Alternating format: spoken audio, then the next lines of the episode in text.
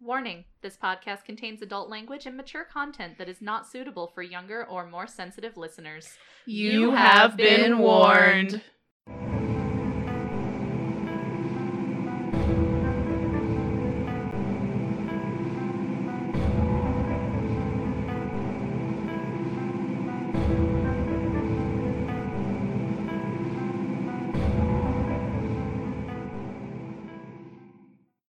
Welcome back, Spooky Nation, to the fanciful and terrifying depiction of a slow descent into insanity. This spooky show. Mm-hmm. Yoo-hoo. I'm gonna go mad staring at the sea. I'm just gonna shake my fist at a cloud. Get off my lawn, Cloud. In case you uh, don't know who we are, we are your hosts and personal lobotomy consultants, the Ghoul Babes. I laugh as hearses go by. I'm Lauren. First of all, never trust a guy named Herman. Second, hi, I'm Jade. Hi. Hi. And I'm the fine line between accidental and premeditated. I'm Vivian.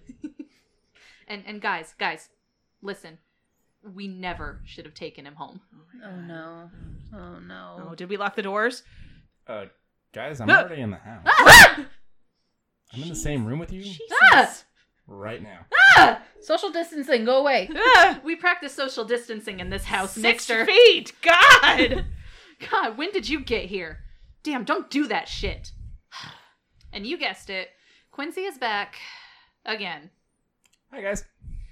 Apparently, the plan to leave him back in Antioch, California was a poorly thought out plan because the demons just flat out brought him back in a busted ass shopping cart. Damn. So disappointing. It's really looking forward to a new shopping cart. So what do we do now? Wait, wait. Wait, Huh? Lauren's right. Home was a bad idea, but you know where isn't a bad idea? Where? The murder castle. Isn't that the name of the new escape room uh, place right on? no, no, no, no. no. Maybe. But no. No, what Vivian means is we put you up in a hotel, lock you in an airtight room, and gas you to death. Then, then, we strip off your flesh and sell your skeleton to a medical school. Sound good? I don't care. That's what's happening. Decided. Decided. So, as you may have gathered, our subject this week is the man who was once called the archfiend of his age and America's first serial killer. Of course, we are talking about Herman W. Mudgett, or as history perhaps best knows him, H. H. Holmes. Before his ultimate arrest and capture for murder, Holmes seemed to lead a rather felonious existence as mostly a con man. But how does a man like Holmes, apparently driven by the demons of greed and ambition, begin? Luckily for you, he told us in his own words. Come with me, if you will, to a tiny, quiet New England village, nestling among the picturesquely rugged hills of New Hampshire. This little hamlet has for over a century been known as Gilmanton Academy. Here in the year 1861, I, Herman W. Mudgett, the author of these pages, was born. Herman Webster Mudgett was born in Gilmanton, New Hampshire on May 16, 1861. His parents, Levi Horton Mudgett and Theodate Page Price, were independently wealthy and both directly descended from the first English immigrants in the area. Mudgett had an older sister named Ellen, an older brother named Henry, and a younger sister named Mary.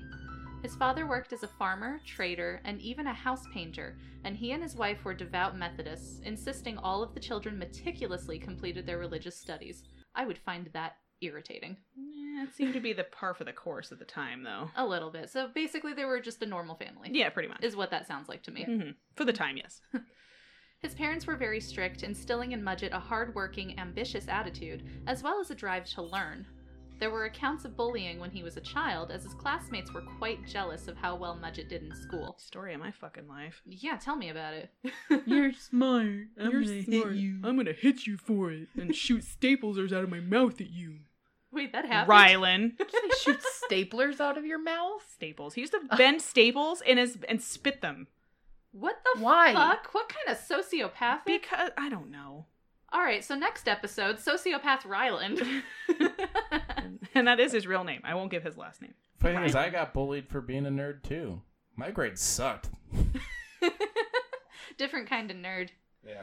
Isn't that like the the difference between a geek and a nerd kind of thing? I think they're guess so. interchangeable nowadays, but I think like geeks were really good in school and nerds were into like pop culture Like stuff. into Dungeons and Dragons and fucking Magic the Gathering and would play Right. it at lunch with their Yeah. friends. See, And they I- talk like this because they have 20 sided dice that they roll to do um things like initiative. Reminder: This me is every coming time. from someone that has 25, 20 sided dice at home. I mean, I do have them. I, I also have a plus one mace, so Me it's kind of too. awesome. Just don't even know. And I also have an invisibility cloak, so you know. she could be anywhere. anywhere, people, anywhere. Without the cloak. Oh, that's true. That's true. Technically, you could be anywhere. They would just see you. I couldn't help but snicker when you had said that like his parents were instilling a hardworking, ambitious Mhm. attitude towards him, considering what he grows up to be. Yeah. Right. he like, was very ambitious. So Way this to go, was Theodate. your fault. way to go, Levi and Theodate. Those are Which- some names. I would have just gone by Theo. Like, I mean, don't that's- call me Theodate. I don't know. Theo. Just Theo. Thanks.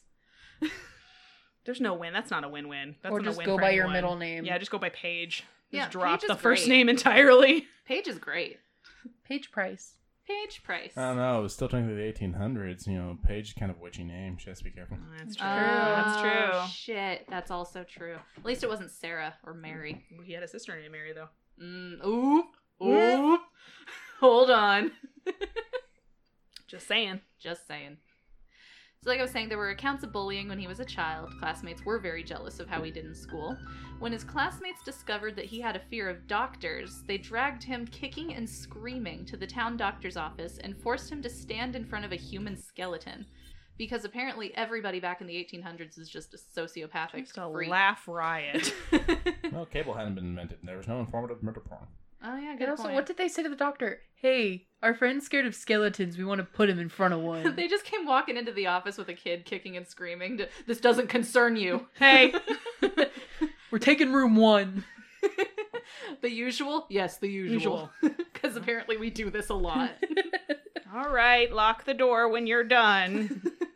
Or He's just what? Oh, you damn kids. so yeah, they they dragged him to stand in front of a human skeleton because they're fucking crazy. Uh, Mudgett was, of course, afraid at first, citing that the skeleton seemed to have its arms outstretched and reaching for him. But later in his life, he mentioned that this was the experience that exercised his fears of death and perhaps even kickstarted his unhealthy obsession with death. So, strike two. Strike two. Parents were strike one, instilling him a hardworking, ambitious attitude, and strike two, standing him in front of a skeleton till he wasn't afraid of it anymore. to be fair, Good show. To be fair, the parents instilling a hardworking, ambitious attitude isn't bad parenting. It's just It's great parenting. They just did it too well. he just did it too well. They need to go back to normal 1800 parents and just be shit. God damn it, Levi and Theodate. Why couldn't you have been shit parents? so at the age of 16, he graduated from high school and took several teaching jobs in Gilmanton and the nearby town of Alton. First of all, could you imagine a 16 year old teaching your fucking class? Like, imagine insane. you're in high school and a 16 year old comes walking in and's like, Hi, I'm gonna be your teacher. And you're like, I'd be like, get the fuck out, Doogie Howser. What the fuck is this? Granted, high school at this time is like 12. That's Yeah, also very so- true, yeah. But s- I'm just imagining nowadays, like, hi, I'm gonna be your teacher, and I'm just like, huh, bet. Bet, bitch. Fucking bet. So on July 4th, 1878, Herman married Clara Lovering in Alton. The couple had a son, Robert Lovering Mudgett, born on February 3rd, 1880. In an attempt to continue his education, Mudgett enrolled in the University of Vermont. However, he didn't find the school much to his liking. He left after only one year and instead enrolled in the University of Michigan's Department of Medicine and Surgery in 1882. While enrolled, he worked in the anatomy lab under Professor Herdman, the chief anatomy instructor. He had also apprenticed with Dr. Nahum White, an advocate of human dissection. I mean, are alarm bells going off at I all here? mean, yeah, his classmates even said that they were like, we're a little concerned about this guy. He's kind of weird. that he was like unnaturally obsessed with like I'm gonna help the teacher after class, guys. you guys, look what I'm gonna do. and like supposedly he took part of a foot at one point from like a child's cadaver Uh huh. in like lab and like took it and like just took it with him and it was like they were like yeah this guy's just complete bumfuckery because like the, the students were like do you see what's happening here like and the teachers were like I i mean, maybe he took. it he's to try just to- a really good student and it's like "Mm, mm-mm, mm-mm, mm-mm. He's getting extra credit. Maybe he took it to turn it into a keychain or something. Okay, maybe Lucky maybe it's, children's foot. it's good luck Lucky children's foot. Oh. only if it's the left one Only if it's the left one, that's true. So we'd have to look into that and be like, was it the left or the right one he took? And historians are going to look at us like, excuse like me? excuse you It matters. it, It matters does. for It luck matters. for science Lucky Children's Foot, available at our shop. it's not available in our shop we No. don't want to get arrested No. Later on in his life, he admitted to stealing several cadavers from the lab at this time. Not just the feet. not just the feet Full blown bodies. Yes. He disfigured them and tried to claim that they had died in accidents in an attempt to collect insurance money. But we'll hear more about his con artistry a little later, dear listeners. In 1884, he had graduated. He graduated med- medical school after only two years. Sorry, I'm so fucking excited about two years of medical school. Yeah, isn't it usually like eight? it is, Yeah. but bare minimum. Yeah. Between 8 and 12, typically. Yeah. Yeah. Like, Jesus Christ. Back then, I guess, you know, everyone was sick all the time, and it was just kind of, well, you got ghosts in your blood. You should do cocaine about it. You should do cocaine about it. you have a cut. Well, you're just going to die. Go home. Make your will. yeah. Well, Say I goodbye hope to you- your loved ones. I hope you have all your affairs in order. That's also one thing that sets him apart from most serial killers. He furthered his education and actually finished medical school. Typically, most serial killers tend not to finish their higher education. Like Ted Bundy, he never did finish law school. yeah, most of them because they either get bored, hmm um, or they just think they're, you know, they're so advanced that they don't need it. Yeah, they're above it. Mm-hmm. They're I don't need to be here. Like I'm Shit, I wasting my could- time here. I could be killing people right now, and I'm wasting my time in this class. I could teach this class. You can't teach that class. I definitely think what he went to school with helped with that, probably. Being with cadavers and everything, probably. But he was interested in it, and that's what Yeah. kept Yeah. him there. Oh yeah, for damn whereas sure. with Bundy, like it was law school, so it's not like, you know, hmm Which at this point, it's not weird yet, because it's it's. I mean, stealing a children child's foot. That's pretty But- weird. That's pretty and That's weird. weird. But, I disfiguring mean, corpses for insurance money is let's also take that part out of it. But I mean, having just kind of like an interest, and then furthering your education as such, and becoming a doctor. No, totally not weird. Just a little offbeat. I, I mean, guess? it's one of those where it's like if he had gone a different way, I guess, and hadn't been like a sociopath, like he probably could have been a really good doctor. Right. They say actually a, a lot of the quotes that I've heard is uh, the way he was brought up and his attitude and his ambition. If he wasn't such a sociopath, he would have been a great man. There's Yeah. one thing I want to look back on. Either he's a genius for this, or he's just extra weird for it. They got married on the Fourth of July when they're Americans. So either he's a genius because he went, "I'll never forget that date," or he's insane because he went, "Let's have our wedding on the Fourth of July." We don't have to pay for fireworks. These are all for you, honey. All for you. Not for America. America, who's that? Never heard of the bitch. Never heard of her. Who's she? maybe he was just trying to be like coyly romantic and be like, when I kissed you, there was fireworks. Oh. Well, no shit, Sherlock. Oh my God. Holmes. But uh, duh. Ooh. yeah, I'm turning your mics off now. Why? That was good. Also, that's where he supposedly got his name from. Cool, cool little tidbit there. So, while his academic life was fruitful, his personal life was beginning to show the cracks in the armor. Eyewitnesses had claimed that they saw Mudgett treat Clara rather violently. It actually got to the point to where she moved back to New Hampshire shortly before his graduation, claiming later on that she heard very little of him after that. Hmm. he pretty much is bounced. Yeah. Yeah, he basically just once she was gone, he was like, "Well, I'm not going to chase her." So, Mm, bye. it's said that he abandoned his wife and child. He did try to divorce her at one point, but it was thrown out of court. Oh, yeah. It's also very true. so Mudgett's character began to slowly change from mild mannered intellectual to a man that was followed by trouble everywhere he went, not unlike Clark Kent. Mild mannered don't Clark know. Kent. yeah, I don't know if comparing H.H. H. Holmes to Superman is going to win us any listeners. Well, that depends on the comic you read. Actually, That's Superman is true. quite sociopathic. yeah, a little bit. Go Kingdom watch Man Come. of Steel. yeah. There we go. Yeah. Yeah. After graduation, he moved from state to state working various jobs such as asylum attendant, pharmacist, and doctor. With every passing state and every different job, Mudgett was steadily perfecting his con artistry, preparing himself for a life of crime. Again, more details on that later. In 1886, in order to elude former acquaintances who had attempted to put a stop to his acts, he decided to change his name to Dr. Henry Howard Holmes, and thus H.H. H. Holmes was born. Dun dun dun. Dramatic sting. Where's my piano Where player? is my fucking piano player? We ask for this every I single asked time for so little and still get nothing. and get nothing. So now a word from our sponsor. Quarantine got you down, being shut in making you feel shut out. Are you suffering from serious stay-at-home stagnation?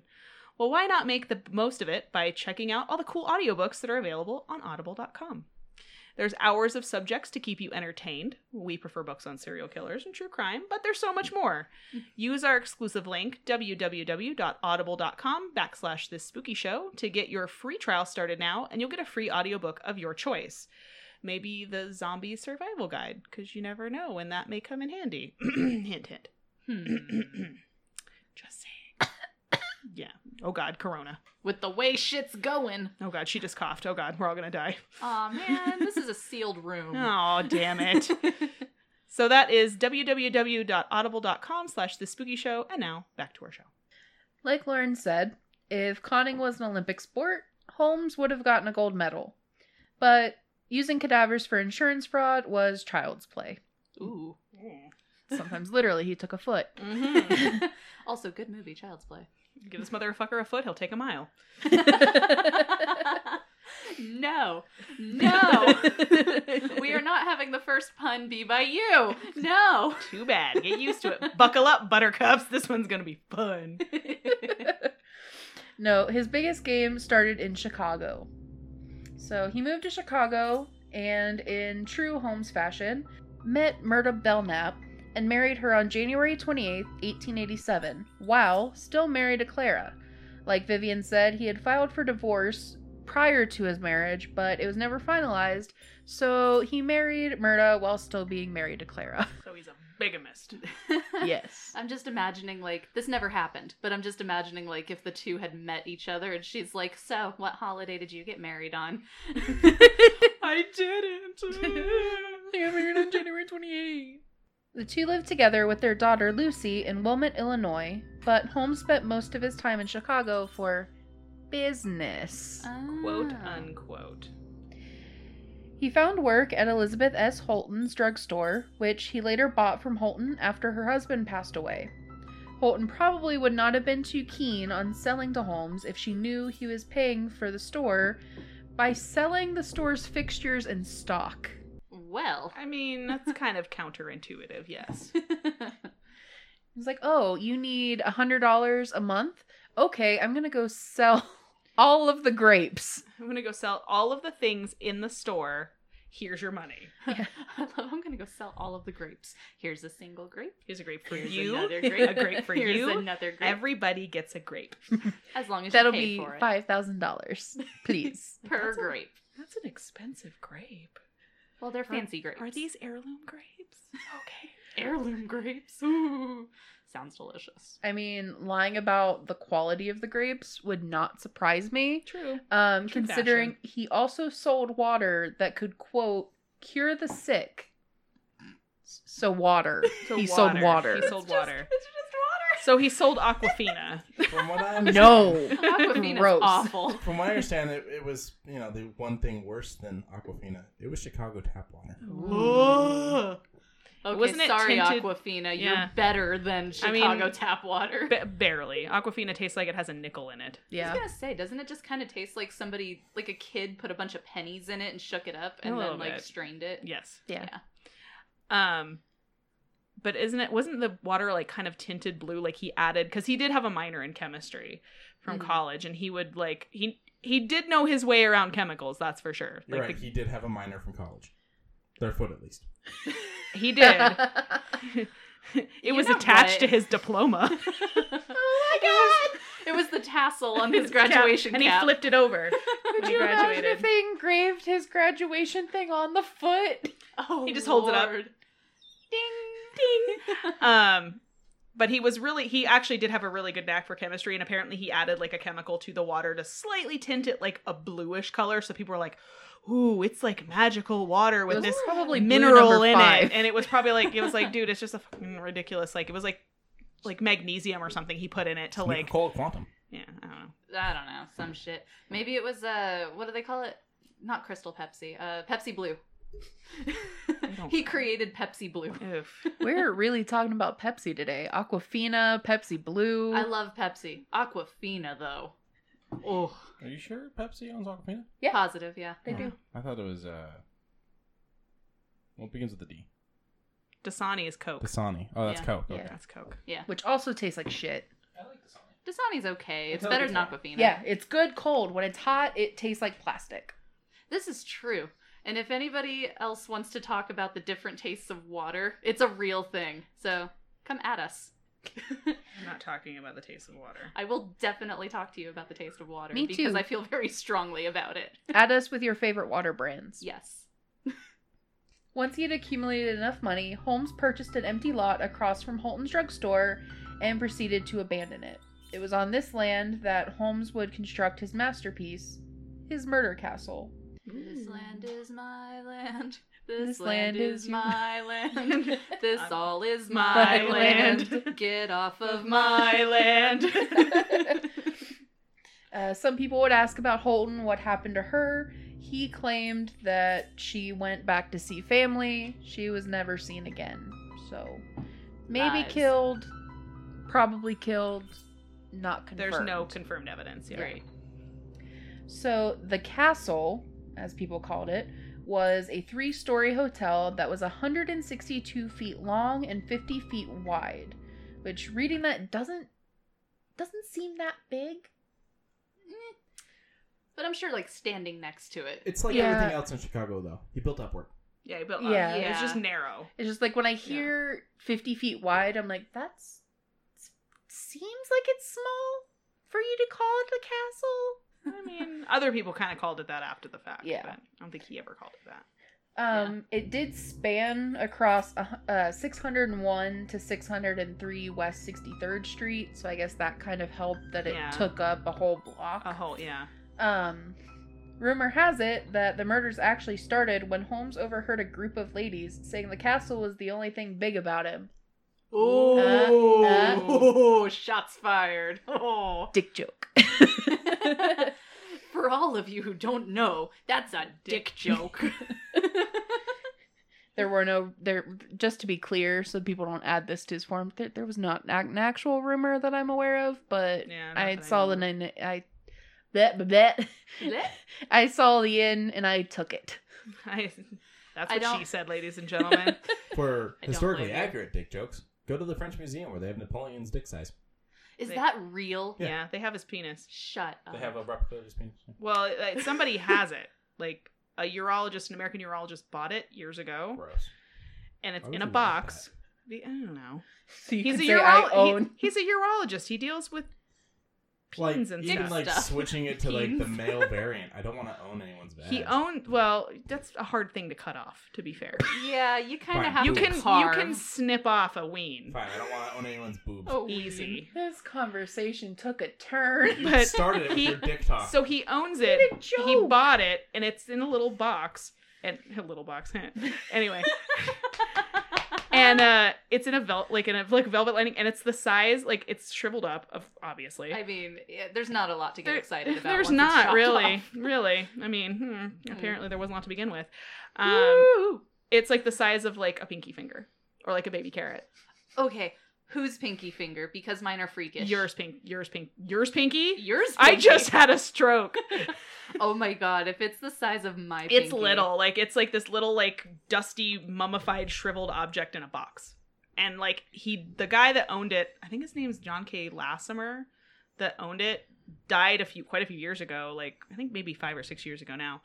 But he like I don't know if he donated it to the Mutter Museum, if the Mutter Museum has it now, or if he just donated it to family, like a family inherited it. Could you imagine that's in your will? And to my daughter, I bequeath. Who I love very much. I bequeath a My mummified peen. peen. It's a bread maker. Thanks. I'm never gonna look at my an pinky the same way again. avocado. Thanks. I'm never gonna look at my pinky the same way again. I'm gonna start calling it my Napoleon peen. Please don't start. Please calling it don't do that. Thumb, do that. pointer, Conquer. middle, ring, Napoleon peen. It'll conquer. I Too don't. I Oh, don't God. like this anymore. I don't either. bad it's happening. I don't like this man. I don't like this ending. I don't like this ending. This isn't the reality I wanted. So, the World's Fair Hotel, which is what he actually called the castle, Mm. featured 51 doorways, many of which opened up to blank brick walls. There were also numerous windowless rooms and staircases that led to nowhere. Sounds like the Winchester Mansion. I was just thinking that. I was like, that sounds just like the Winchester Mansion. Except that was considerably less murdery. That we know of. That we hope. I took the tour last night. Ooh. It's 40 minutes long. It's actually pretty rad. Um, but you may be wondering, how did these people know not know what was going on? Yes, please explain how they did not know. Like, I'm building a staircase, but it doesn't go anywhere. does this seem weird to you guys? These blueprints seem strange. This room calls for a room with no windows and a whole lot of gas pipes. Does that seem normal? I don't think that's normal. I Is it a don't kitchen? think I don't that's know what he's doing. normal. Well, during its construction, Holmes made it a habit of hiring and firing workers under false claims of incompetence to ensure that he was the only one that ever fully understood the design of the building. It's also so he didn't have to pay him all that much, too. Yeah. That right? too. Yeah. You get out of paying people. Yeah. He's a shitty You're- person Yeah. and fired all these people uh, uh, for false claims of competence. But you gotta figure at least one of them was a true claim of competence. And then he found out, ooh, I don't have to pay if that's the case. Ooh. ran with it. Ooh, and just you ran gotta, with that. You gotta Yeah. admit, there are some shitty contractors out there. That's very true. and It's probably held true back then as well. Yeah. Well, there was one, and I'm sure you might talk about it too, where he purchased the safe, the huge bank vault. Oh, Like that he purchased story. the bank vault and built the room around it. Mhm. And he had he bought the bank vault on credit, and it was this huge mother of a bank vault, like an actual si- regular bank vault. And he d- refused to pay for it. And they were like, "Well, fuck you. We're gonna come repossess it." And he goes, "Okay, well you can take it, but if you damage any part of my building, I'm gonna sue you." So they couldn't take it out because it was the room was built around it. That was in the documentary that I was Yeah. watching. And This I guy was just- clever as fuck. Yeah, I had to pause it and I just sort of stopped and went, fuck, that's good. Fuck, that's Like, I'm You- not a con artist, but, damn, like, sir. god damn, hats off to you. Like I said, gold medal. Like this Yeah. wasn't just some ooh, I'm gonna change my name and run away. Like he knew how to legitimately con and scam people. The only person Holmes seemed to keep it aside was carpenter Benjamin Peitzel, but more on him later. The hotel consisted of Holmes's drugstore and other commercial shops on the bottom floor, and then two floors of death traps above. He also had a basement laboratory where corpses of his victims were dissected and stripped of their flesh. Fun. Very Well, fun. And when you call it laboratory, that just has sinister written all over it. Mm. Yeah. Nobody It does. legitimately calls something if it's if it's a lab, they're like, "Oh, it's a medical laboratory." And if somebody says, "Come to my laboratory," you know you were gonna get dissected alive. Yeah. Like Here's Oh. my that. lab. and you- And here's my laboratory. yeah, like there's Oh my definitely a mad God. scientist difference there. I'm totally thinking of Dexter's lab now because he's like, get out of my laboratory. Like, Yep. oh my god, what was Dexter up to? He was a mad scientist. I mean, we only saw him like turning that one little like screw every now and then. I'm pretty sure Dexter was I'm pretty sure he was making a death laser. Dexter, was Dexter AJ the Holmes. serial killer. Hold up. Hold up. Hold Was the not a fucking scientist. phone. She put the threads together. I mean, he was a scientist, but not the same person. She's Charlie Daying right now. I am. I've got. How, how did I get that that con board up so fast? I don't know. I don't know. So chutes and dumbwaiters were specially designed and installed to send the bodies of the deceased to the basement, which housed lime and acid pits, as well as two furnaces for quick and easy disposal. I mean, that's probably how you sell that place once you're ready to move out. Quick and easy disposal. I mean, honestly, I'm it's sold. it's more about you know working. It's working smart, not working hard. Right. Yeah, there you go. Work smarter, not harder. Duh. It was in this basement that Holmes produced educational skeletons Uh-huh. and sold them to medical buyers and universities. Yep. Yeah, he would. And they use the never bones. asked where he got them. No. No. They were just like, here's a check, sir. Thank you for these skeletons that you seem to keep getting. Yeah, Wow. because of his uh, prior connections with drugstores and pharmaceuticals and uh, hospitals and things, nobody really questioned where he was getting stuff, and they were more than happy to buy the bones and the organs Right. and things like that. Oh, okay. Because I was I was actually wondering that myself. Like, and nobody questioned this. I- nobody thought this was fucking weird. I It was think also he a said they fairly were common fake. practice at the time. Huh. A lot of times they were from bodies that people would s- steal and Uh-huh. dug, Grave rob. and dra- grave rob, dug up, snatched. You know, and then so it was better to not ask where people got them. So I think that was a Yeah. fairly Instead, just be common happy practice. for Just the like, body. hey, thank you. Here's your money. Goodbye. Well, and I Get out think of here as it, fast as originally, possible. like go go go go go. some of his uh, people, he told them that they were fake. That they were Oh. real bones, yeah, that they weren't real bones. No, I haven't been around a lot of skeletons, but I'm pretty sure I would know the difference between real bone and fake bone. I don't know. They do look pretty similar, but I guess it would just depend I mean, on the you're selling these to technology at the medical time. people, though. yeah. It's not like you're selling it to like you know your next door neighbor. I really think it's a lot of don't ask, don't tell. yeah. He keeps asking me for my skeleton. I keep saying no. And I keep- and I said no. Your skeleton belongs to us. Once the hotel opened, Holmes made it a condition of employment that staff take out life insurance policies that he would pay the premiums on and be the sole beneficiary That of. seems legit, right? Right. I can trust you, Mr. Murder House. he just cares about my health and wants my family to be Murder taken castle. care of. Oh, sorry, Murder Castle. I'm I was- sorry, I it's- stand corrected. Excuse me, it's pronounced Murdercastle? Murder Castle. You're putting too much emphasis on the. er. And the uh, Was it also crepe? yes. It was a Crepe. crepe murdercasseur. Murdercastle. It is French and you are pronouncing it wrong. crepe. It's Murdercastle. Crepe Murder Castle. There were also murder towels.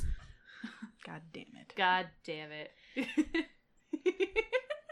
Murder towels just hit you. Yeah. Did you Yay! bring the towel? No. God damn it. It's a callback to episode one. But at least you brought the bayonet. At least you brought had the, bayonet. fucking bayonet. You fucking Oh, waste the of spirit of the space. bayonet is to kill. People might also be wondering, why did he do the insurance policies? You might not be wondering. It's probably pretty it's obvious. pretty obvious. Um, in addition to his typical insurance scamming ways, Holmes hunted and selected his victims from among his employees. So, not only did he get to torment them in one of his rooms of horror, he'd also get money on the back end from their insurance. Yeah, they say don't date your coworkers, but they don't say anything about killing them. So. That's true. They don't say anything about murdering I'm them. pretty sure the laws against murder cover. that. It's a gray area. Yeah, apparently tomato. You three, it is. Tomato. Tomato murder tato. I don't know. Beat tato. Beat Tomato tato. beat tato. We're just thrown back to a lot of things this episode. it's true. It was a horrific win win scenario for Holmes. Speaking of his victims, let's delve deeper into that, shall we? We'll be talking about three of his most popular ones, um, but he is said to have murdered at least seven that they confirmed. Nine. Right? Nine. Nine that they confirmed, but he could Prime have number. killed almost 200 people. We'll get into that too Yeah. because there, there's a lot. There's a lot to unpack there. Yeah. But the ones that we do know about, I will be talking about. So the first one was Julia Smith, who was wife of Ned Connor, a jeweler in Holmes's drugstore, who was also Holmes's mistress. hmm Mm, Yeah. mm. Wasn't that good looking? He had a habit of killing mistresses. That's for He sure. did. That's for damn sure. I mean, Wives, not so much. Mistresses, oh yeah, oh, I was fair gonna mention game. that too. I was like, all of his wives were fine. When Ned found out about his wife's affair with his boss, he quit and moved away, leaving Smith and their daughter Pearl behind with Holmes. Very smart. Yeah, very smart. Not that he knew. No, but you know. Julia soon fell pregnant with Holmes's child and demanded marriage. Holmes agreed to marry Julia but said that she had to have an abortion which he would perform. They decided to have the abortion on Christmas Eve 1891 And instead of having an abortion as planned, Holmes murdered Smith with an overdose of chloroform and then later killed her daughter. What's with him and holidays? Yeah, he. He wanted to make him special. Yeah, Aw. Nothing says Santa Land here like killing a child. yeah nothing. Nothing says Santa Land like a. I'm not Abortion. gonna say it. No, do I? Like an abortion and a really late term abortion. Oh, oh no, that's awful. Really? Uh, I mean, six years is real late, dude. Uh, I, fucking Yeah. hate that. I hate that. That makes me so uncomfortable. You're welcome. Yes. Yeah, this is why I'm here. I'm on loan from hell, you guys. So just so you You're know. here because we can't get the exorcism down, right? That's true. When questioned about their whereabouts later on, Holmes claimed that they went to a family wedding in Iowa. So he was all about being like, "Oh, they went to go visit family." For any time people question, Yeah. I assume because like people would stop questioning after that, like, oh, they're with family. It's fine. yeah, Okay. and there's no way to really disprove that. Yeah. 'cause Right. You And can't I mean, call them You up. couldn't call. There was no phone. There was no, you know, internet. So it wasn't like you could just like check in with somebody. They would just assume like, oh, okay, well, and then after a while they'd just be like, I guess they died or something. Right. I guess they caught the consumption. And that happened a lot too. So sometimes people would just die and then you just would never hear from them again. It was real easy to disappear back then. Also, maybe he wasn't lying because, like, what if they had dead relatives? You know, like, Yeah. oh, they're they're with their relatives now. Yeah. Maybe it was like, and he had a little smirk when he said it. Like, oh, they're visiting relatives. Hmm. He also had a slightly Yeah. crossed eye, so keep that in the back of your mind. oh, That makes them all the creepier. Mm-hmm. Also makes it a wonder how he caught so many women. But He wasn't a bad looking dude, but he was a very slight man from what I hear. Like he was five seven, five eight. So he wasn't I mean he wasn't tall and he had kind of slight strabismus in one of his eyes, which makes it a little crossed. Mm-hmm. Mhm. But I think it was just that he was like most serial killers, he was charming.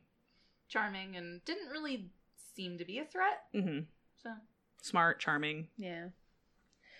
While on a business trip in Boston, Holmes met Minnie Williams, a railroad heiress. The dollar signs popped up in his eyeballs like in a Tex Avery cartoon. Yes. Cha-ching.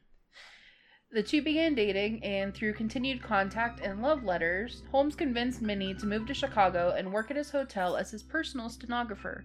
Why does a hotel wor- uh, owner need a stenographer? I don't know. Why not? I Sure. guess. to get some. Yes. he was just into it. He was just Yeah. looking for a secretary to fuck. yes. Like I don't actually need a stenographer. I just need you to get my dick wet. Mm-hmm.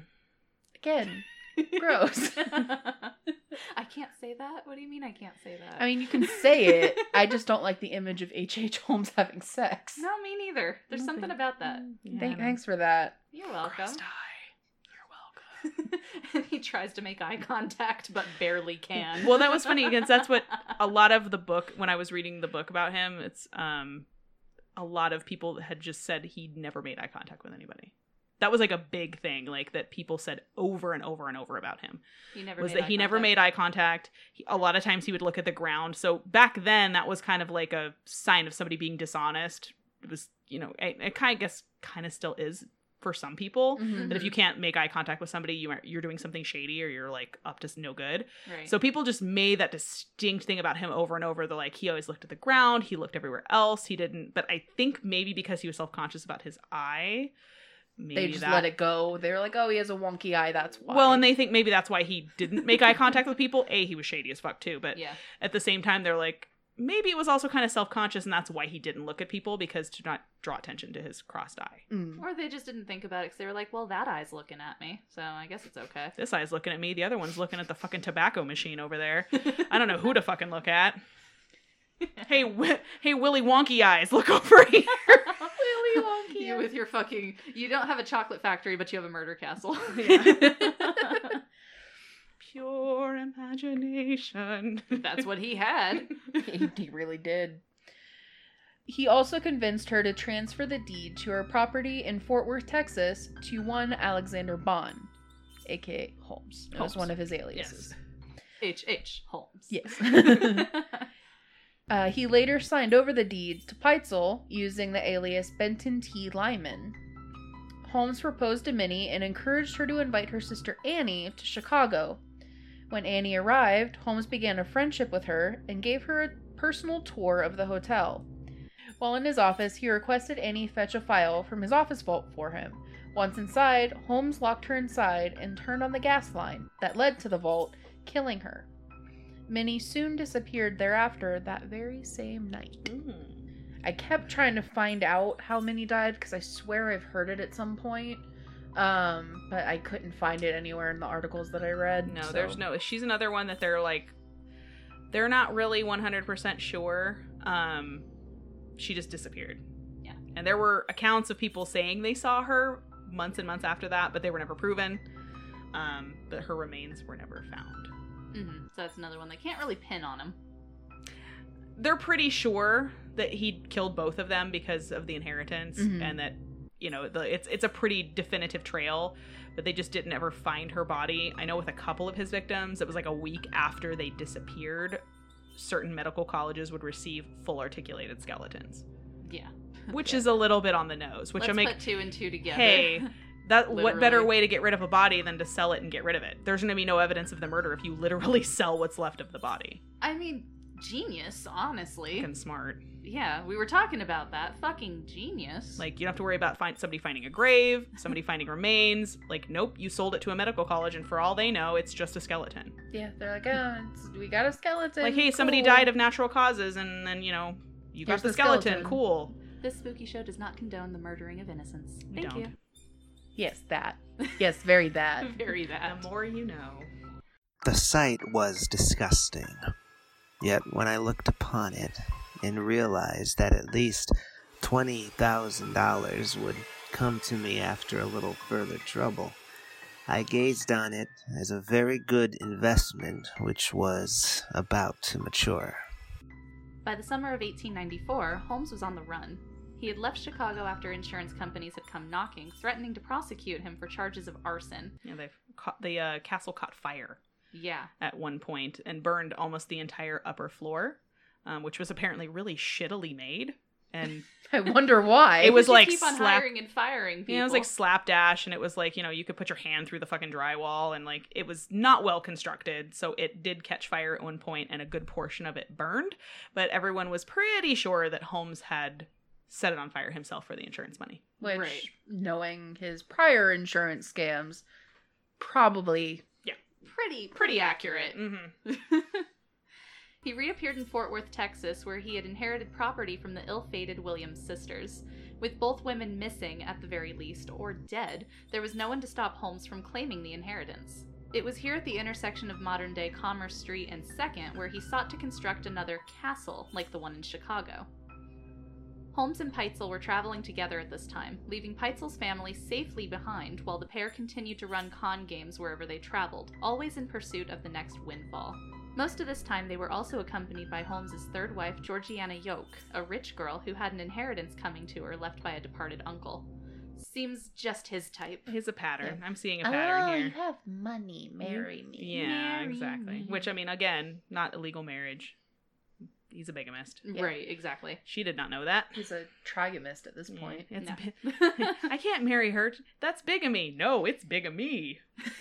Anyway, continue. Georgiana, described as a quote, lovely blonde with eyes that almost seemed a bit too big, nearly like a defect. Jesus Christ. They weren't. They didn't pull no punches back in No. Victorian times. Her They eyes were were, like- fucking buggy. They were like, dude, her eyes were fucking buggy. but he had a crooked eye, so they were a perfect match. And that's what they Aw. somebody said too. Like in the book that I was reading, they said like that may be why they kind of connected a little bit because she had like they think that she may have had Graves' disease, which makes your eyes kind of bug out because Uh-huh. of goiter. Mhm. Um, and he had like a slightly crossed eye, so Aw. maybe they bonded on the fact that their eyes were weird. Wow, your eyes are fucked up. Mine too. Marry Weird, me. marry me. If only he wasn't such a shithead. yeah, Like Hmm. that could have been a cute love story. Would've been cute. and not so much now. No, No. not No. really. But to just full blown call her out, like, yeah, her eyes were fucking huge. It was Nearly like like a a defect. defect. She was pretty, but bitch's eyes were big. she can see me from all the way over there. She was Mothman spawn. She looked like she bitch looked like she had Google Big, eyes. not six feet apart. yeah. But basically, she seemed oblivious to her husband's motives, even as they traveled the country scamming the whole way. So her eyes were big, but she still couldn't see. but blind as why- fuck. her eyes were big, her brain was small. Eh. Georgiana's eyes are huge, but can she see why kids loved Cinnamon Toast Crunch? what? What? you don't know those old commercials? Yes. You see why Oh, kids love the yeah. taste of Cinnamon Toast Crunch? Holmes's freedom didn't last long, though. In July, he was arrested on the charge of selling mortgaged goods in St. Louis, Missouri. Fraud was nothing new to Holmes, and he'd made a habit of it wherever his travels took him, but it was this charge that got him incarcerated for the very first time. He wasn't in jail long, but he'd been in long enough to strike up a conversation with a convict named Marion Hedgepath, who was serving a 25 year sentence for train robbery. Holmes, who was never short on ideas for fraudulent get rich quick schemes, had come up with a doozy. That's true. Oh. Mm-hmm. He was bailed out by his wife who had no idea what was going on. That's why he didn't spend long in jail. I Why just- I are you in love the jail, irony. honey? Yeah, and then he lied and said like, "Ah, it's weird misunderstanding," and she was like, "Okay," and then paid Case his of bail. Mistaken identity. I didn't pay a parking ticket. Yeah, some weird cockamamie thing that he came up with, and she was like, "Okay, here's the money." I just loved the irony of somebody. The irony. Irony. Of somebody with such big eyes being so fucking blind. It's true. It's amazing. They do Isn't say it love is blind. ironic? Oh, Don't you think? don't you think?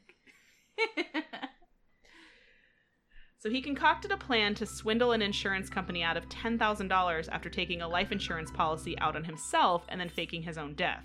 This wasn't the first time that Holmes had toyed with the idea. He did had done it in his college years, you know, stealing cadavers and disfiguring them and getting money from that. All right, but this time he's the cadaver, except right. Right. living. Right, yeah.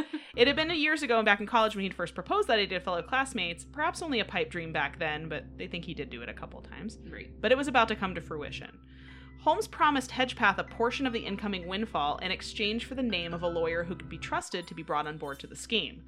Hedgepath directed Holmes to a St. Louis lawyer named Jephthah Howe. Howe, who was in practice with his older brother Alphonse, thought the scheme brilliant, even though Alphonse apparently had nothing to do with the whole thing. But Jephthah was like, Yeah, give me them sweet money. That's a great idea. Shit. The bottom quickly fell out of the plan, though, when the insurance company became suspicious of Holmes' claim and refused payment. Instead of pressing the issue, Holmes picked up the plan with a different cohort, the faithful Benjamin Peitzel. I do have Pretzel. a- Yes, Benjamin Pretzel. Yes, I'm a fan of your work, Mr. Pretzel.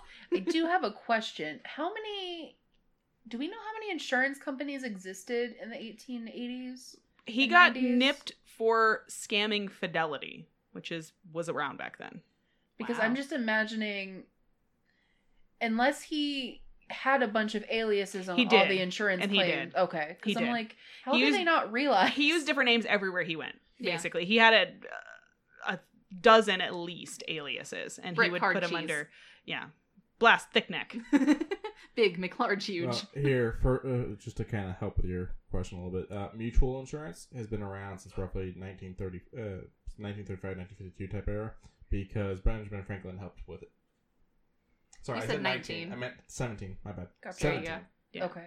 It was just I'm like, are you scamming the same insurance company over and over and Nah, he over just again? used- Because that's ballsy. He, he might have, but he just used different names every Yeah, time. gotcha. It's Right. not He did it. the old world you're thinking it is. We're roughly around the time of the phone being created. Yeah. We're on yeah, 18. I just I didn't realize that there were that many insurance companies back then. yeah. There's um, some that are still existent today, like Now, Wells Fidelity. Fargo's from the Old West. Yeah. A lot of these are companies that are still in existence.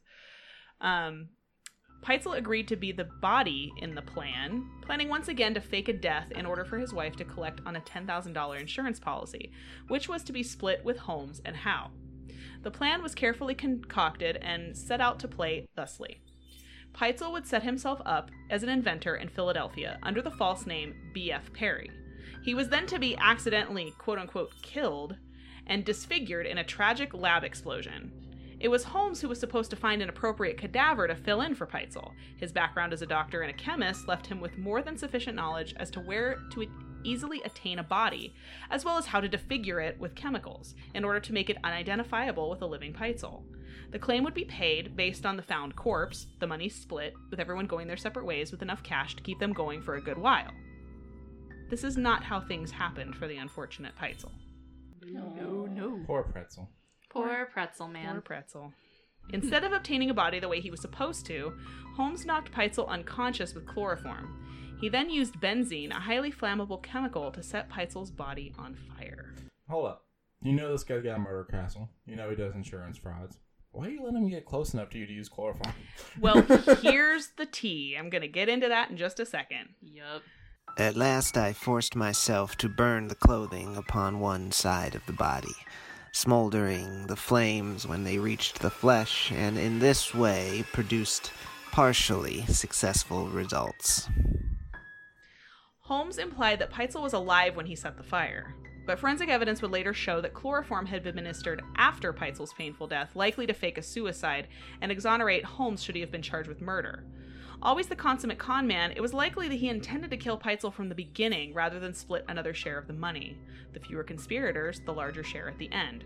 Not to mention the fact that Peitzel's alcoholism had run rampant in the past year, and perhaps Holmes worried that the many secrets that Peitzel knew about Holmes's crimes and schemes would easily slip out of drunken lips.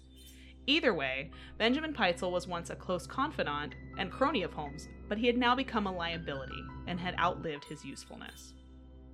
Rude. Yeah, I remember one of the district attorneys, I believe, um, had said that Holmes basically viewed Peitzel as a tool to be used. Yeah. Mm-hmm. I think that's how he viewed almost everybody. Pretty I mean, much. Like we said earlier, though, his Sociopath. three wives were totally fine. Yeah, Like they lived their full lives. yeah. that I we mean, know of. he was pretty shitty to them and used them as well, but he just never murdered any of them. Right, Like right. he, you know, he used Georgiana to get out of jail by lying to her. He straight up abandoned his first wife and child. hmm The second wife and child had no idea that he was doing any of this and like you know, she was basically fronting him money too and doing things for him. Yeah. So he used them just as much, but just not to the extent where he murdered them. Right. could also be like back then people got married and it was weird not to. So it could just be like That- let me yeah, let me take a magnifying glass to the the bachelor here. yeah, it would be Kind weird of if he thing. didn't. Yeah. Yeah. So Holmes would collect the insurance payout with the help of the genuine Peitzel corpse. He would then persuade Peitzel's unsuspecting wife into allowing three of her five children to be taken into his custody. It wouldn't have been difficult to persuade Carrie Peitzel. After all, Holmes had known the family for a good while at this point and had become quite close to them over the past few years. Alice, the second oldest daughter, would accompany Holmes first in order to identify her father's body. She would be kept away from her mother from then on. Basically, they said because she knew it was her dad for sure. hmm So he was like, Well, I can't have that getting back to the mom. So he kept her separate from her mother so she couldn't tell her that. Makes Mhm. sense. Yeah. Afterwards, Nellie and Howard, the next two children, would find themselves sequestered with their new benefactor on a long trip through the northern United States and into Canada. At the same time, Mrs. Peitzel was being escorted by Holmes on a parallel route. Holmes continued to lie to her about the whereabouts of her deceased husband, claiming that Benjamin was hiding out in London, as well as the whereabouts of her missing children. She would be kept a cunning distance by Holmes for reasons which are unclear, as he already had the money from the senior Peitzel's death and had no insurance claim on any of the Peitzel children. In Detroit, just before crossing the border into Canada, mother and children would be only a few blocks apart, unbeknownst to each other. Mm, That's one that I didn't didn't know about actually doing my research. I oh yeah, didn't know this they was were so like close. this was the long con. God damn it. Alice, the eldest of the missing Peitzel children, would write her mother regularly in hopes that they would be reunited soon, as Holmes kept claiming they would be. But his true plans were far more sinister. The letters would go unanswered, and Mrs. Peitzel would never see her children alive again. Little Nellie followed me to the door and said, Don't forget about baby. And reaching up, kissed me goodbye and ran back to the seat again. With all truthfulness, I most earnestly state that under the circumstances, and, and at this time, about 4:30 p.m., Thursday, October 25th, I last saw these children. Holmes would initially swear of his innocence in his memoir, claiming he left the children alive and had no idea what had become of them after that. Later, before his execution, he would admit to murdering the girls, Alice and Nellie, by forcing them inside a large trunk and locking them in. He drilled a hole in the lid and put a hose down into the hole, the other end of which was attached to a gas line. Familiar form of execution for Holmes, reminiscent of his days at the castle when he used gas to asphyxiate helpless guests. The same fate would befall Alice and Nellie. Holmes then buried their nude bodies in the cellar of the home he was renting at 16 Vincent Street in Toronto. Oh, it's like asphyxiation chamber on the go. And I think I don't I mean it and I hate to play say this, but it kind of makes sense that he would kill the older one because she's the only one who knew that her father was actually dead. Right. Mhm. But then the other one I don't know why. Like I just, I, if you look back at it, he really just didn't seem to have a way with kids at all. Like, no, he didn't even he, they thought he even wanted to like at one point like dissect his own kid. right. at And then one you think point. about like all the fucking bullshit that he went through as a little kid in school, Yeah. and just seeing how mean kids could be. I, I guess. But I I mean, there kinda was get no it. there was no financial gain here, which is usually seems to be his mo. Um, so I don't know that this was kind of the question mark murder for me because it was like, okay, the one girl makes sense in the way that she's the only witness who knows for sure what happened to her dad that you murdered him. So it makes sense to eliminate her as a witness if you're going that route. Mhm.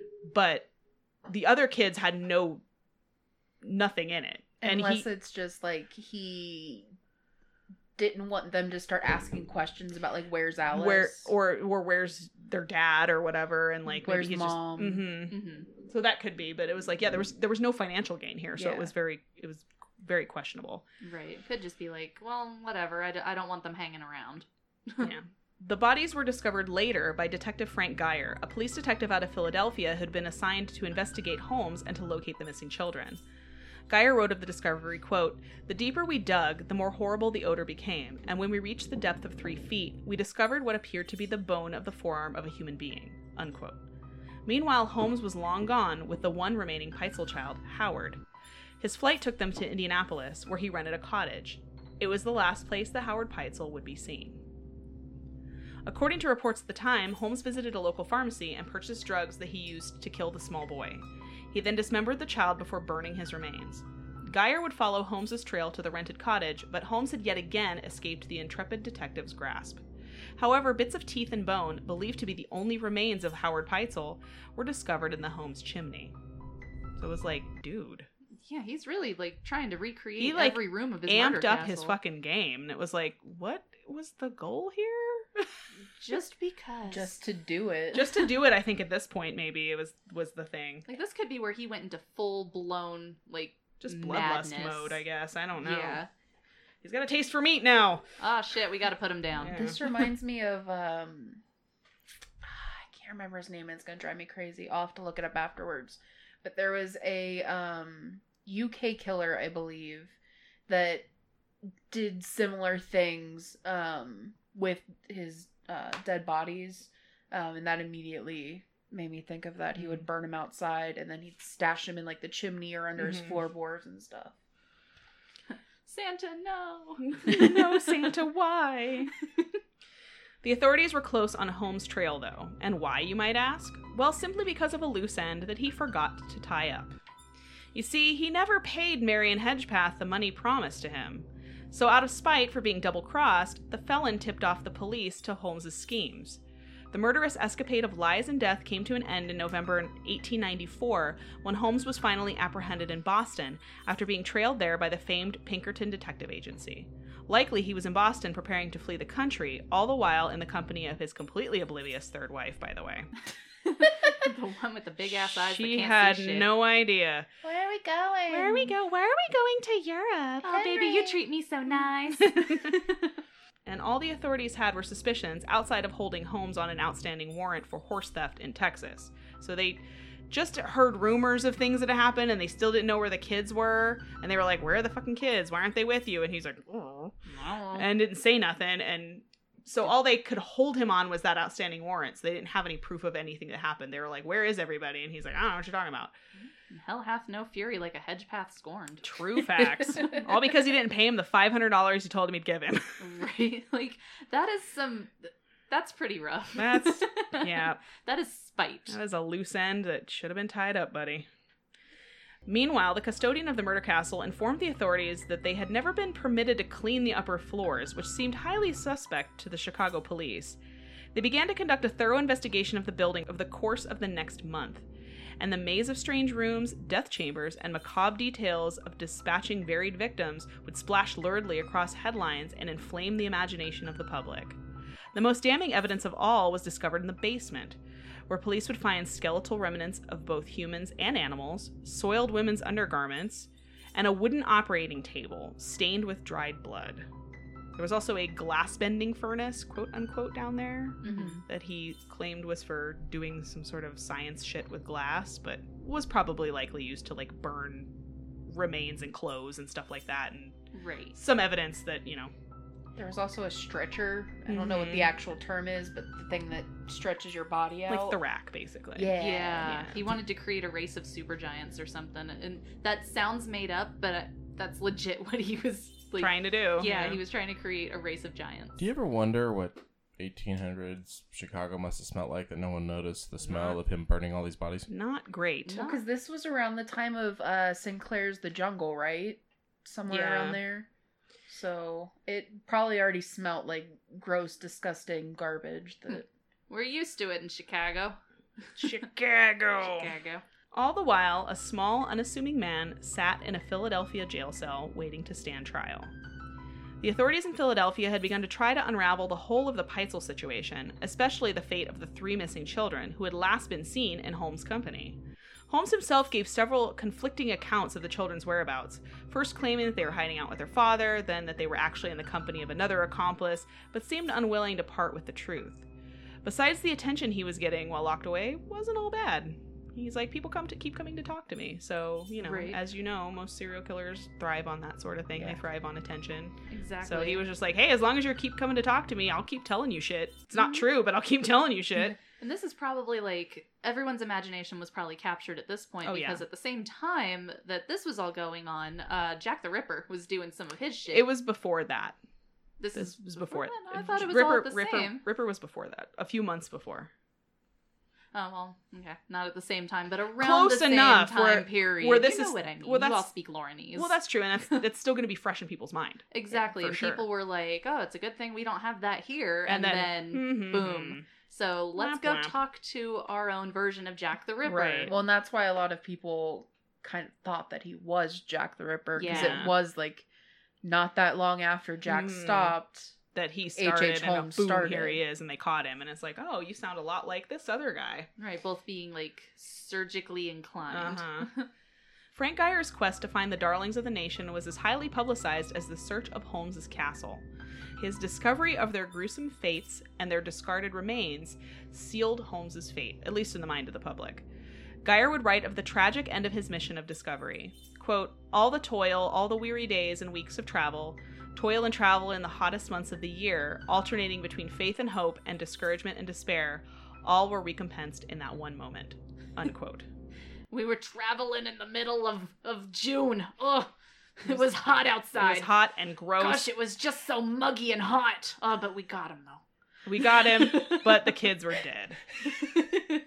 So that sucked. I just love that. That's the part that stands out to me. Like, oh, it was so hot.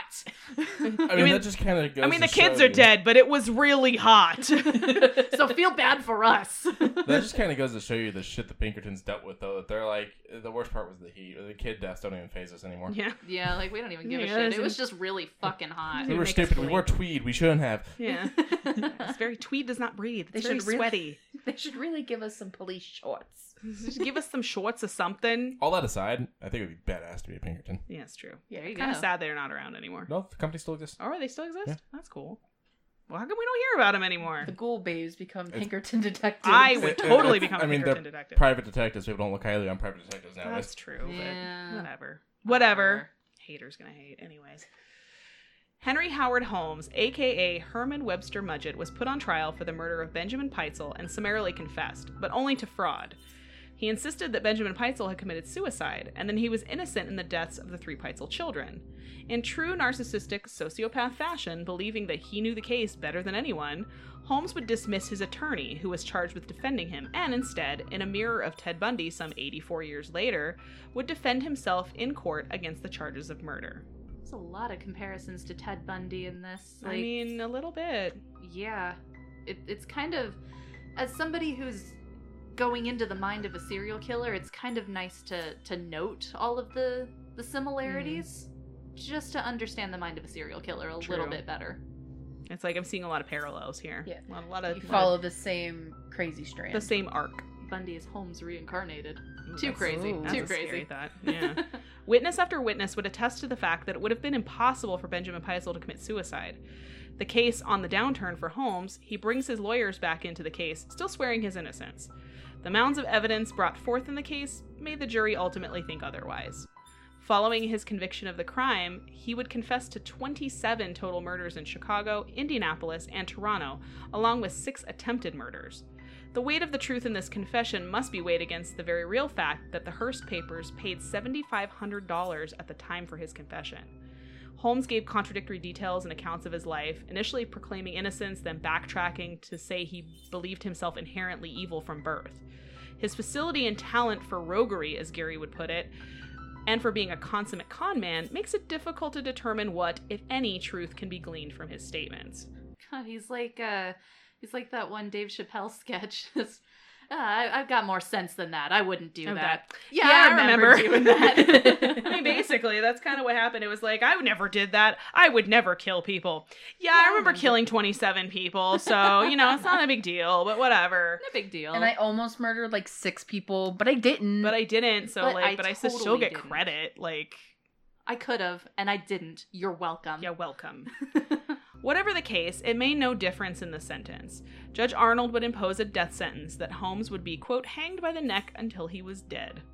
And on May 7th, 1896, the sentence was carried out at Moyamensing Prison in Philadelphia.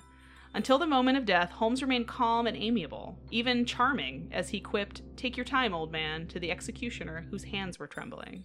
Aw. I was just I was just thinking like, God, that would work. He was really charming. He was charming. That's what I was Yeah. like. I was like, that's, I think, where he Hands kind are of trembling. Just don't take your time, old man. just Seriously, charming to I'm the in end. no rush. I'm in no rush for you to murder me. the black hood was placed and the trapdoor was opened, and Holmes quickly dropped. And in a final twist of what many might call karmic justice, while the initial force of the fall had broken his neck and the rope had pulled so tight that it became embedded in his flesh, his heart continued to beat for nearly 15 minutes. His fingers clenching and feet dancing for several minutes after the fall, a gruesome sight which caused many witnesses who had flocked to the prison that day to see the devil get his due to turn away. Like, oh, we're gonna go and take in a hanging. That's what we do. It's like going to the movies. Oh, but this is too much. But this was too. Oh, the twitching. Oh, the twitching. Oh, Mm. couldn't deal with the Oh, twitching. Barbara, the twitching. I can't with and the it's twitching. hot. I mean, if you want to go down there and see for yourself, he's probably still at it. Like a f- Ugh. like a fish out of water. I don't want to watch. It's Flop, flop, disgusting. Flop, flop. With such a violent end, many speculated that even after his burial, which he was buried in two feet of concrete because he was worried about people exhuming him and examining his body and stealing bits of him, ironically, Oh, no, he was oh. worried about people Was taking worried his about that, skeleton yeah. And, and taking his brain and taking his organs and doing all sorts of shady shit. You know, I have Imagine that. weird, right? Where would he get such an idea? wow, takes one to know one. Like the absolute balls, the audacity of this Oh, man. Of this bitch. Yeah. I took other people's skeletons, but no, you can't. you have can't mine. have mine. So bury me in two feet of concrete, please. Thank you. So even after his burial, Holmes's spirit refused to rest. And the strange string of macabre incidents that occurred not long after his death might give an observer pause. Dr. William K. Matten, a coroner's physician who had been a major witness at the trial, suddenly dropped dead of sepsis. Dr. Ashbridge, the head coroner and the trial judge who had sentenced Holmes to death, would die next in rapid order. Both were diagnosed with sudden and previously unknown deadly illnesses. Next, the superintendent of the prison where Holmes had been incarcerated committed suicide. The reason was never known. The father of one of Holmes's victims was horribly burned in a gas explosion, and the remarkably robust and healthy detective Frank Geyer suddenly became ill. Not long after, the office of the claims manager for the insurance company that Holmes had swindled out of money caught fire and burned. Everything in the office was destroyed save for a framed copy of Holmes's arrest warrant and two portraits of the killer. And the strange incidents kept coming. Several weeks after the hanging, one of the priests who had prayed with Holmes before his execution was found dead in the yard behind his church. The coroner ruled the death as uremic poisoning, but according to temporary reports, he had been badly beaten and robbed. A few days following this mysterious death, Linford Biles, the jury foreman, was electrocuted in a bizarre accident involving the wires above his house. In the years that followed, others who had crossed paths with Holmes met violent deaths. Patrick Quinlan, the custodian of the murder castle, would commit suicide by drinking strychnine. His family claimed he was, quote, haunted for months before his death and could not sleep. Finally, Marion Hedgepath, the train robber who had turned Holmes into the authorities, had been granted a pardon for his cooperation, but his luck would run out on New Year's Eve 1910 when he and his gang were attempting to rob a saloon. As he was stuffing money into a burlap sack, a policeman wandered into the place, completely unrelated to the robbery, and shot him. Hedgepath was killed instantly. You know, all the other stuff. Oh, coincidence, coincidence, coincidence. This one, it was a holiday. It was Holmes. It was him. That's right, kids. So evil triumphs. the fuck is Holmes the Calendar Man? I guess so. So Yeah. there we go. Evil triumphs over all. So Good night. perhaps, so perhaps, in a way, Holmes was right about one thing after all. I was born with the devil in me. I could not help that I was a murderer, no more than the poet can help the inspiration to sing. I was born with the evil one standing as my sponsor beside the bed where I was ushered into the world, and he has been with me since. So, was H.H. H. Holmes indeed America's first serial killer as it's claimed? Perhaps so. Holmes himself claimed to have killed 27 people in his final confession, and some accounts of his crimes push the estimates into the hundreds. Unfortunately, there is no way to tell the truth of this for certain, but there are nine definite deaths linked directly to Holmes Julia Connor and her daughter Pearl, Minnie and Nanny or Annie Williams, Emmeline Sigrant, and that of Benjamin Peitzel and his unfortunate children. And that, along with many of the strange remains and inexplicable rooms encountered at the murder castle itself, lend to a definite air of suspicion that surrounds, Hol- surrounds Holmes to this day. Well, that's all the time we have today, Spooky Nation. Reach out to us on all social media. We are available on socials as This Spooky Show, That's us. pretty much everywhere. Pretty yeah, much. even our website. Yeah. Yeah. Which our website, if you have not checked it out, is thisspookyshow.com. Yes. It has links to our podcast as well as to our Patreon and our merch. yes. But you should get some. It's Would- awesome. It's Yeah. pretty cool. Also, a big shout out and thank you to our dear friend and fan of the show, Mike Vargovich, who performed as Dr. Holmes for this episode. If you're in town in Vegas in May, please catch him in the reprisal of the Majestic Repertory Theater immersive production, The Garden Party by Troy Hurd. And in June, they will be performing the world premiere of Clown Bar 2 by Adam Simkowitz. Information about productions and ticket prices are available at majesticrepertory.com. Also, follow them on all socials for any production information. They do a lot of very cool local theater here. A lot of it's immersive. They did the Horrorwood video production as well. So, Mm, which I didn't get to see, but I hear a lot of good stuff about. yeah, they're they they do good they do good work. So go check them out. Go, go check them out immediately. Do and then it. after that, join us in two weeks when we jump back into the world of the paranormal and the supernatural with episode 20, now boarding Flight to Destination Unknown Paranormal Dream Destinations. We will be joined on that episode by our dear friends from the brand new YouTube show, Ghost Show Paranormal Investigators Jay and Jeremiah. it's gonna be fun. It's going to be a blast. Yeah. Until then, Stay spooky, friends.